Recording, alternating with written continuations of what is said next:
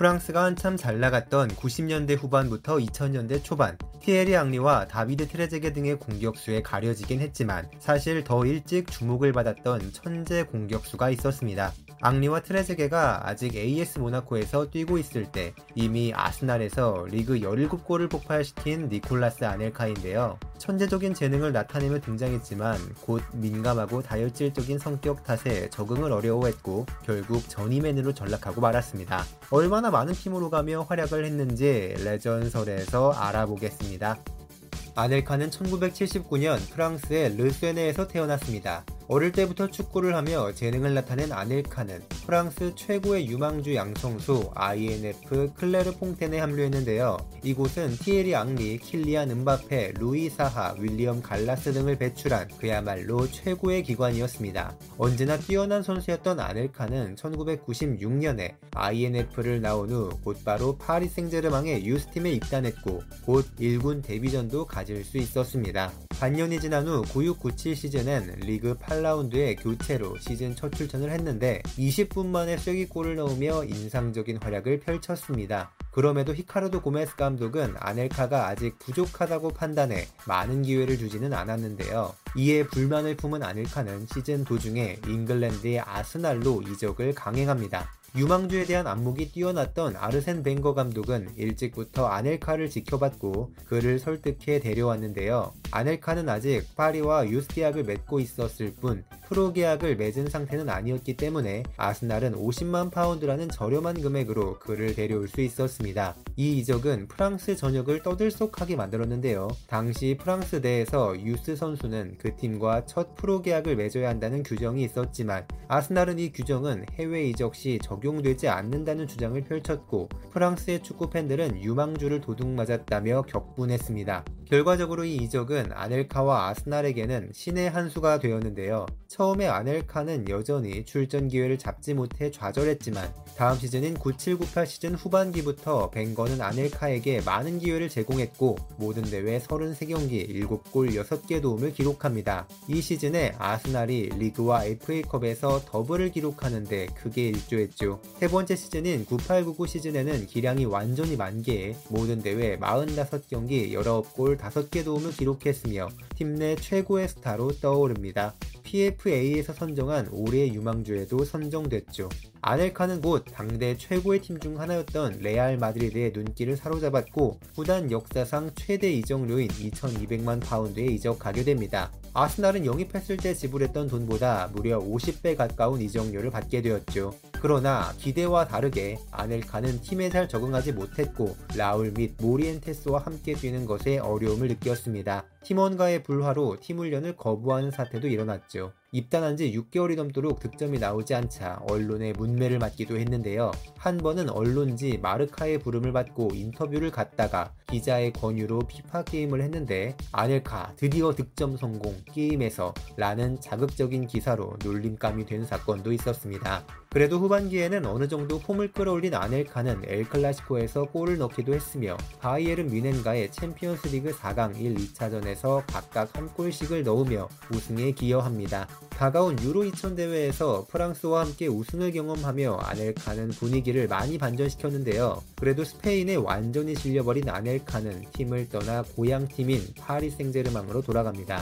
이 역시 당시 파리 구단 역사상 최대 이적료였고 레알 마드리드는 지출했던 이적료를 그대로 회수했죠. 당시 미켈 아르테타, 마우리시오 포체티노, JJ 오코차 등 뛰어난 선수들과 함께 뛰면서 아넬카는 모든 대회 37경기 13골을 넣으며 분전했지만 부진했던 팀은 리그 9위로 추락하고 맙니다. 다음 시즌에 호나우지뉴가 팀에 합류하면서 팀은 더 강력한 모습을 보였지만 아넬카는 감독이었던 루이스 페르난데즈와 불화를 겪었고 리버풀로 6개월간 임대를 떠나게 됩니다. 리버풀에서 22경기 5골 2개 도움을 기록한 아넬카는 팀에 계속 남고 싶었지만 제라르 울리에 감독은 완전 이적을 실행하지는 않았는데요. 당시 아넬카는 그의 형들이 에이전트 역할을 하며 돈을 많이 주는 구단을 물색하고 있었는데 이런 모습이 마음에 들지 않았다고 울리에 감독은 후에 밝혔죠. 결국 아넬카는 리그 내 중위권 팀이었던 맨체스터 시티로 이적하게 됩니다. 케빈 키건 감독과 좋은 호흡을 보인 아넬카는 리그 전 경기에 출장하며 14골을 기록했고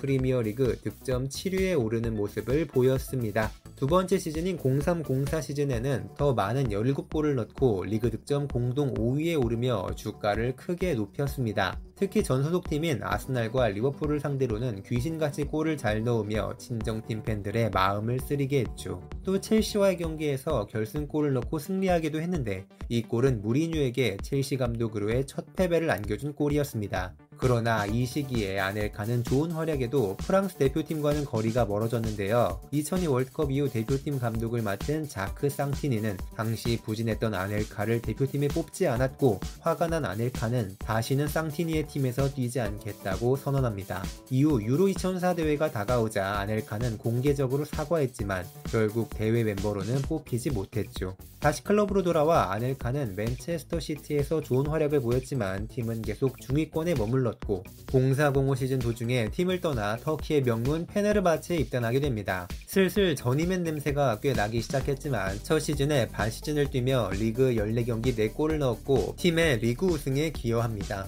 0506 시즌에도 괜찮은 활약을 이어갔지만 2006 월드컵을 앞둔 이 중요한 시기에 빅리그를 떠나 있던 아넬카는 결국 2006 월드컵 대표팀 명단에도 뽑히 잡히지 못하게 됩니다. 다시 빅리그로 돌아가기로 결심한 아넬카는 0607 시즌을 앞두고 볼튼 원더러스에 입단하며 잉글랜드로 돌아왔는데요. 리그에서 35경기 출장 11골을 넣으며 녹슬지 않은 기량을 선보였습니다. 볼튼에서의 생활은 만족스러웠지만 0708 시즌에 아넬카의 활약에도 팀은 강등을 결정하는 최악의 퍼포먼스를 보였고 빅클럽에서 제의가 들어오자 아넬카는 이적을 결심합니다. 첼시는 주전 공격수 디디에 드록바가 아프리카 네이션스컵 참가를 위해 팀에서 빠지자 아넬카의 영입을 결정했고 우리에게 가장 익숙한 파란색 삼성 유니폼의 아넬카가 등장했죠.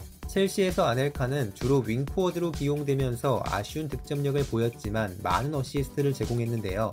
맨체스터 유나이티드와의 챔피언스리그 결승전에서 교체 출전한 후 승부차기에서 실축해 패배가 결정되자 많은 비판을 피하지 못하게 됩니다. 이때만 하더라도 첼시에서 반 시즌간 두 골밖에 못 넣은 아넬카가 실패한 영입에 그칠 것이란 우려가 많았는데요. 불운은 국가대표 대회인 유로 2008에도 이어져 아넬카가 뛴 프랑스는 네덜란드, 이탈리아, 루마니아와 한 조에 속하는 죽음의 조에 속한 후 꼴찌로 조별 예선 탈락하게 됩니다. 하지만 첼시에서 다음 시즌인 0809 시즌에 아넬카는 완전히 달라진 모습을 보여주는데요. 시즌 초반 드록바가 부상으로 빠진 틈을 타 많은 골을 몰아넣은 아넬카는 리그에서 37경기 19골 7도움을 기록하는 활약을 펼쳤고 커리어 첫 득점왕에 등극합니다. FA컵에서도 5경기 4골 1개 도움을 기록해 우승컵을 획득하는데 크게 기여했죠. 이어진 0910 시즌에는 부상에서 완벽하게 돌아온 드록바가 리그에서 29골을 넣는 커리어 최고의 활약을 펼쳤고 많은 경기를 윙포워드로 뛰어야 했던 아넬카였지만 리그에서 33경기 11골 10개 도움을 기록하는 좋은 모습을 보입니다. 첼시는 새로운 감독인 카를로 안첼로티와 함께 리그와 FA컵을 더블로 우승하는 성과를 거두었죠. 소속팀에서의 인상적인 활약은 2010 월드컵에서 프랑스의 선전을 기대하게 했는데요. 아넬카는 드디어 노쇠한 티에리 앙리를 대신해 프랑스의 대표팀 주전 공격수가 되었고 주전으로는 처음으로 국가대표 메이저 대회를 맞았습니다. 그러나 아넬카가 주전으로 뛴 대회에서 프랑스는 1, 2차전 무득점 및 1무 1패로 탈락 위기에 처했으며 설상가상으로 멕시코와의 2차전에서 전반전이 끝난 후 교체된 아넬카는 감독인 레몽 도메네크와 설전을 펼 마치게 됩니다. 프랑스 협회는 사과를 거부한 아넬카를 대표팀에서 퇴출시켰고 프랑스 선수단은 이 결정에 불만을 표하며 훈련을 보이콧하며 사태가 엄청나게 커졌습니다. 최악의 상황에 3차전 남아프리카 공화국과의 경기도 1대2로 패배하며 씁쓸하게 짐을 싸야 했죠. 이 사건으로 아넬카는 국가대표 18경기 출전 정지라는 중징계를 받았고 이후로는 대표팀에서 뛸 수 없었습니다. 아넬카의 부진은 첼시로도 이어져 1011 시즌에 리그 32경기에 출장 6골 6도움에 그치는 아쉬운 모습을 보였고 후반기에 페르난도 토레스가 영입된 후에는 더 적은 출전 기회만을 얻게 됩니다. 다음 시즌에도 새로운 감독 안드레 빌라스 보아스의 팀에서 후안 마타, 다니엘 스터리지 등에게 주전에서 밀려난 아넬카는 팀을 떠나게 되었는데요. 새로운 행선지는 놀랍게도 중국이었고 상하이 선화팀에 입단합니다. 당시 중국은 천문학적인 금액으로 전략으로 세계적인 선수들을 데려오고 있었고 아넬카는 그 시작을 알린 선수였죠. 시즌 중 감독이 경질된 후 임시로 선수 겸 감독을 맡는 등 독특한 행보를 이어갔습니다. 몇 달 후 같은 팀에 드록바도 합류해 두 공격수가 제외했지만 한 시즌간 8골을 넣은 드록바와는 달리 아넬카는 리그에서 1년간 3골 6도움으로 기대보단 아쉬운 활약을 보였습니다.